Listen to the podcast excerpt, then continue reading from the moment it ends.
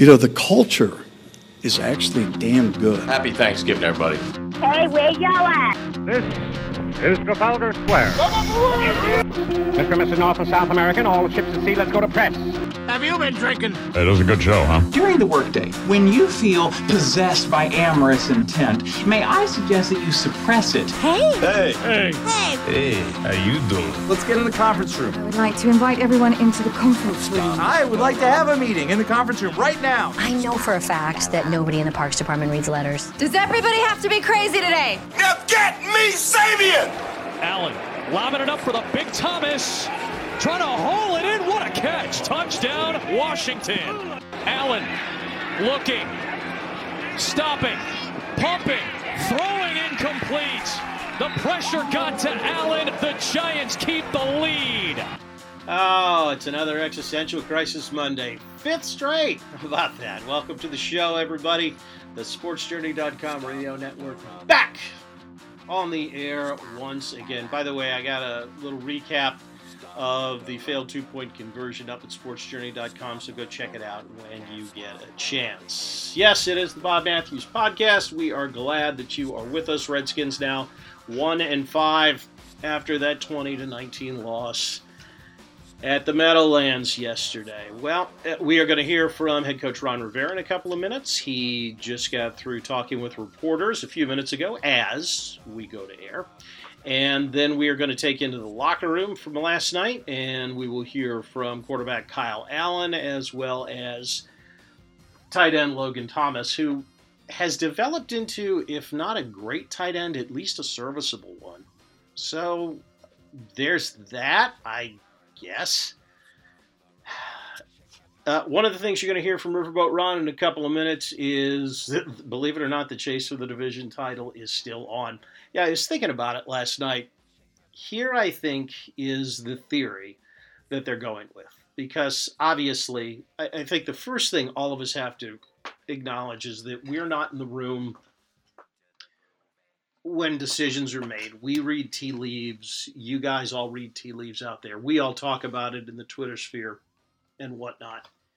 Here is my best guess as to what the operating theory is now for this year. I think that Ron looked around and saw how bad the division was after 2 or 3 weeks, and it's bad.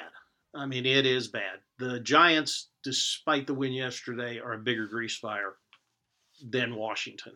Philadelphia is all coming apart at the seams there. It's over for them.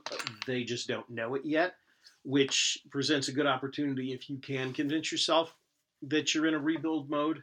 And I know some of that is kind of, it doesn't square, but, and the Cowboys defense is an absolute sieve, and they underachieve every year. So, okay, I am not a fan of going for it in the division this year, although the better they do, the less chance they will have to, the temptation will be to draft Trevor Lawrence if they can somehow angle for the number one pick, which I think is a mistake, believe it or not.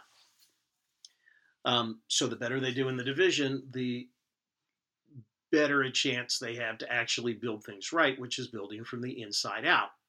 Trevor Lawrence, they do not need a good left tackle and some game-breaking wide receivers and a stud tight end they do need. All right, so I think they saw that it was that the division was winnable, and they said, you know, let's give it a shot because of the fact that those teams are all so bad. I think that was also one of the reasons they went for two yesterday, although Ron will disagree, and he will say that, you know, it's because you play to win on the road, you play for overtime at home. Okay, I get that. My feeling was the defense had stopped the Giants with 3-3 and outs in the second half. The Giants' defense was gassed. I mean, the Washington defense, my God. I mean, you know, like 13 minutes of possession, I think, in the fourth quarter. But it was, it just, you know, and it just, well, we all saw it. All right, so here was the theory. I think they felt that the defense was good enough that they could replicate the Philadelphia game enough this season to give themselves a chance to be in contention for the division. Kind of like the way the Ravens did a few years ago in Lamar Jackson's rookie season. Now, Lamar Jackson was much more talented than either Kyle Allen or Dwayne Haskins, and the defense is better. The Ravens' defense was better overall than Washington's. Washington's defense is good. There are some very exciting players there. But yesterday was a microcosm of what this season is going to be. There's just no room for error. You can't make mistakes. And what we've seen the last 5 weeks. Critical, catastrophic mistakes will not be recovered from. And what did we see yesterday? Daniel Jones ripping off a 40-yard run.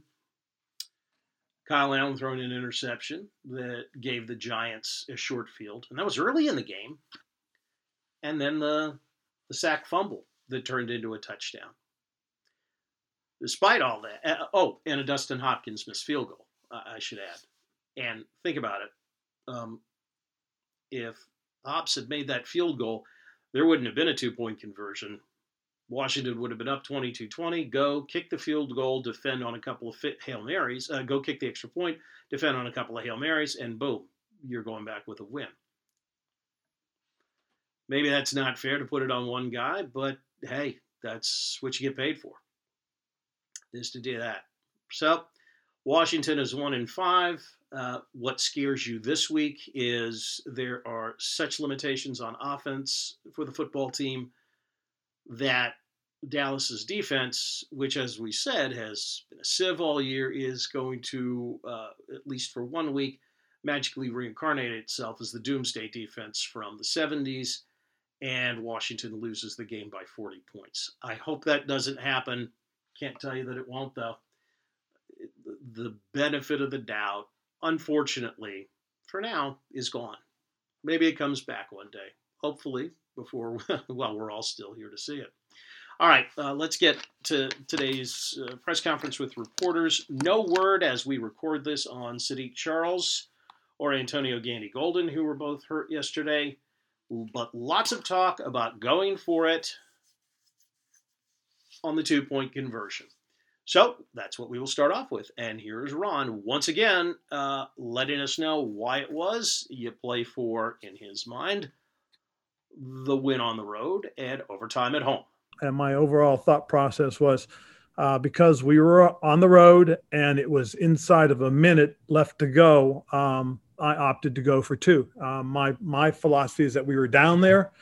We were on the 2-yard line. I thought we had a good play call there. And then we go from there. And, but in that situation, those circumstances, I think you go for two. Because again, there's about half a minute left to go in the game. If we had succeeded on that, it would have been a great decision on my part, but we didn't. So some people think it's not a good decision. I just think you go for it because you're there. Because when you start looking back and you start second guessing yourself, now you get into a situation where, should I or shouldn't I? And sometimes, you freeze yourself. But to me, if the players know that that's what we're going to do and how we're going to play, now it starts taking, hold of who they are. That, hey, guys, we're going to play to win. We get to put ourselves in position to win so we can play to win. And I think that's what we're trying to get across to these guys. Well, there you have it. I mean, it's hard to argue with them. After all, that's the general, that's the consensus. That's what every coach tells you. Play to win it on the road. Play to tie it and go into overtime when you're at home. But again, I just thought that you had to take into account the fact that the Giants' defense was so gassed, especially after the fourth quarter. If you win the coin toss, I think you could probably score a touchdown, despite the limitations that the offense has. And the other part of it is it's the Giants, and they're 0-5 at that point. And I don't think the Giants could have scored a touchdown. They have even fewer playmakers than Washington does. And even when they did, move it into position to score a touchdown on a full field, not on a short field. But when they had to put together an entire drive, what did Daniel Jones do? Threw an interception in the end zone. So I think at worst you would have been in position to – the worst case scenario, you give up a field goal to the Giants, and then you go and try to win it with a touchdown, worst case scenario. But you can't fault Rivera for doing what he did. I mean, it is how you're supposed to play it. And as he said, it's not just about teaching the young kids how to win. It's also about keeping the vets that you've got and letting them know that it's not a lost cause and that you are trying to win every week when you go out there. Absolutely. I think guys like Jonathan Allen, have that kind of mentality. They've been a big part of it and have had a lot of success in college. Chase Young is a guy, as young as he is, he wants to win in a very bad way. Brandon Scherf, watch the way he plays and the way he finishes plays. Morgan Moses. I mean, I can go down the list, but there's a lot of guys that have that mentality. And there's some guys that are learning. And some of it is a reflection of where they played their college ball and have it ingrained in them. When you're there and you're part of the culture, for 3 years and you get a good understanding of what it takes, it's a tremendous thing. And it's something that gets developed over a period of time, and you can see it and feel it in guys. I may be able to see it and feel it in guys. It still hasn't translated to wins on the scoreboard yet. Hopefully that will change sometime soon. And Rivera said that, yes, in fact, you got to trust the process because he feels this team is making progress. Well, we are making progress. I don't know if we have all the pieces. I do think we have some guys that are more incapable of winning, and it's a matter of having enough of those guys. It's also, in my opinion, a matter of having the mentality of understanding what it takes to win, what do you have to do to win, how do you have to play to win. I mean, those things are things that we're trying to instill in our players so they understand, and I think that we are still teaching that, and hopefully our guys are still learning that. Oh, they're still learning. I can pretty much guarantee that. One of the interesting questions that we asked today, we wanted to know, we all use the nickname Riverboat Ron, and so we said, where did that come from? Why should we assume that in a situation like that, you are going to go for it? Came about, I visited with John Madden in 2013, and one of the things we talked about was, trusting yourself, trusting your gut. He told me, we talked about it, and just really, it's something that you think about. You get in certain situations. One thing it does is it tells your team that you believe in them, that you believe they're capable of those things. And two is you try to teach the mentality of learning how to win, because you're playing to win. And so I think getting that mentality across to the players is important. Trust the process. That's pretty much what it comes down to. Last thing I want to play for you, nothing on Sadiq Charles or Antonio Gandy-Golden. I always get that one confused. As we record this, we should have something a little bit later today. We'll post an update if we do. Again, this is reading between the lines, but you can tell, I think, just by listening to Rivera's answer on their status, how high he and the coaching staff is, specifically on Sadiq Charles. Check this out. It's very difficult just because you see the promise. Sadiq played two plays, and you watch both those plays, and you sit there and go, God, the guy's something else. I mean, he blocked their best pass rusher on the very first play. He went down the line and on a kickout block, was in great position to create a crease, and then he hurts his leg. So you just sit there and go, wow, this kid has potential, but every time something like this sets him back. And the same thing, with Antonio. And Antonio makes a move, and the hamstring bites on him, and next thing you know, he's down, and we'll lose him for a few weeks. So it's tough because you want to get these kids incorporated, get them working with the veterans that are there so that they can be part of what we're trying to build going forward. So I take it back on Antonio. Gandy-Golden, you heard him, probably a hamstring, and he's going to be lost for a few weeks. That means they got to come up with some answers at wide receiver. Dontrell Inman did look okay yesterday. Again, you have to kind of scale everything because the fact that we are talking about the Giants. I went back and looked at the first two plays, and he's right. I mean, Sadiq Charles made his block on fairly well, too, on both of those plays. And that tells you pretty much all you need to know about the rest of the offensive line. It's going to be very interesting, again, watching the coaches' tape this week. All right, let's get you back into the locker room from yesterday. We will start it off with Kyle Allen. Not a real chipper guy there right after the game in New York yesterday. You know, it looked like they might have gone cover zero at the snap. They bluffed out, kind of looked around, didn't have much. And we had good protection, so I wanted to get out and try and make a play. I flushed to the left, and they stuck on their guys good. I thought I might have a shot to run it in, but I think it was Jabril. It took a good angle and ran me down. So it's tough, man. You want to give our guys a chance to make a play on that play. But, I'm glad we went forward on two. You know, that's our mentality, but wish we would have got it.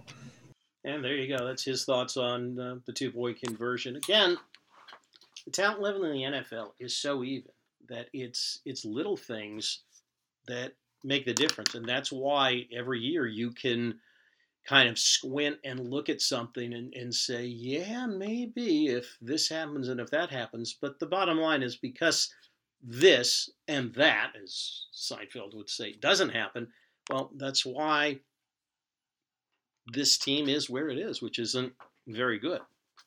Until they can start doing this and that, it's not going to work. You look at Kyle Allen's stat line. Not bad, 31 out of 42, 280 yards, 2 touchdowns, 1 interception. Of course, the big thing, really the backbreaker, was the sack fumble. The interception wasn't good either because the interception gave the Giants a short field. So you look at the way the defense played, although they didn't get many sacks on Daniel Jones. In fact, they only got one. They gave up what? 6 points, gave up 2 field goals. I mean, on entire fields, they gave up a touchdown on a short field, and the strip fumble return, not the defense's fault. And that's just something that Washington can't do. It's not going to work. They are not going. They're not good enough to overcome those kind of mistakes. Wish they weren't, but they are. They are what they are at this point. Talk to Logan Thomas too. Like I said, a productive game. Not Jordan Reed numbers by any stretch of the imagination, but again, I think he's becoming a somewhat serviceable tight end. Hauled in 3 of the 4 targets, 14-yard per catch average. Granted, he only had 42 yards. Yeah, and a really, really, really nice play in the back of the end zone to catch that touchdown pass. Now, we also asked Logan why the offense has not been able to score more. And it's not a particularly, I don't think, revealing answer. But he just says that, you got to finish drives. Standing drives is all about just execution. A lot of the drives that we've had this year, we just haven't executed. There's been one person here, one person there, just looking at one thing wrong. And, if we put it all together, we move the ball up and down the field. I mean, how many 12 or 10 to 12 play drives did we have? So, I mean, it's just one of those things where we got to execute.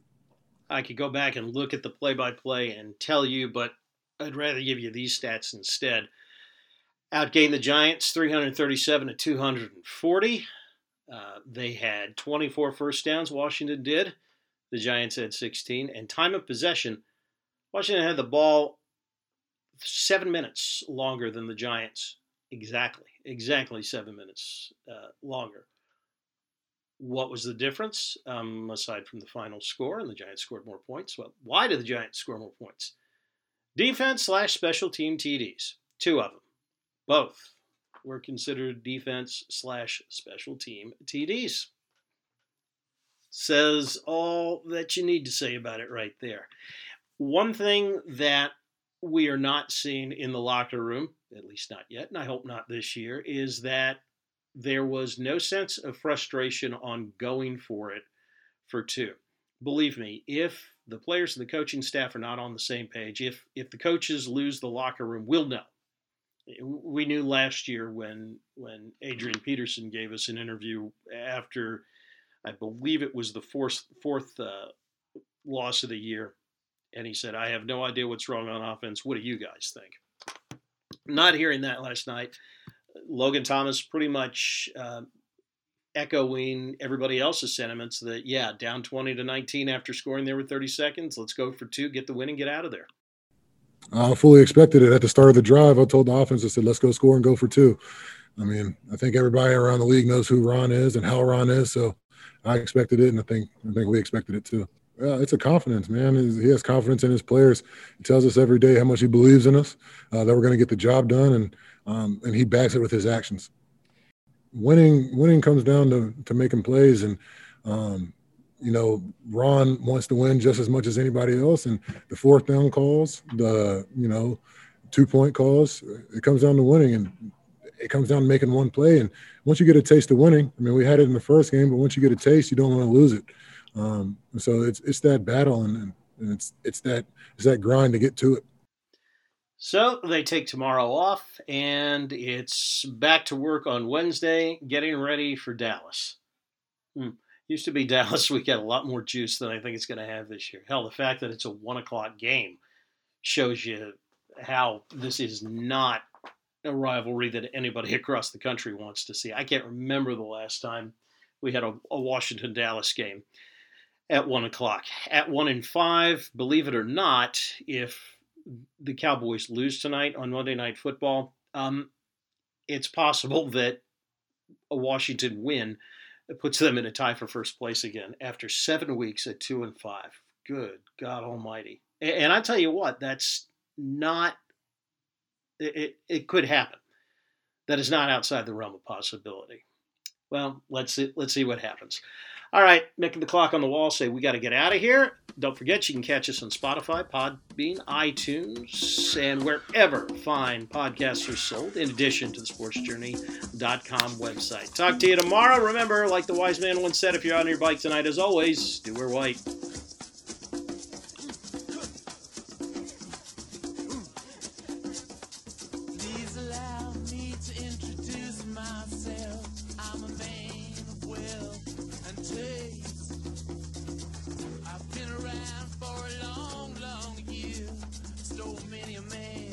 So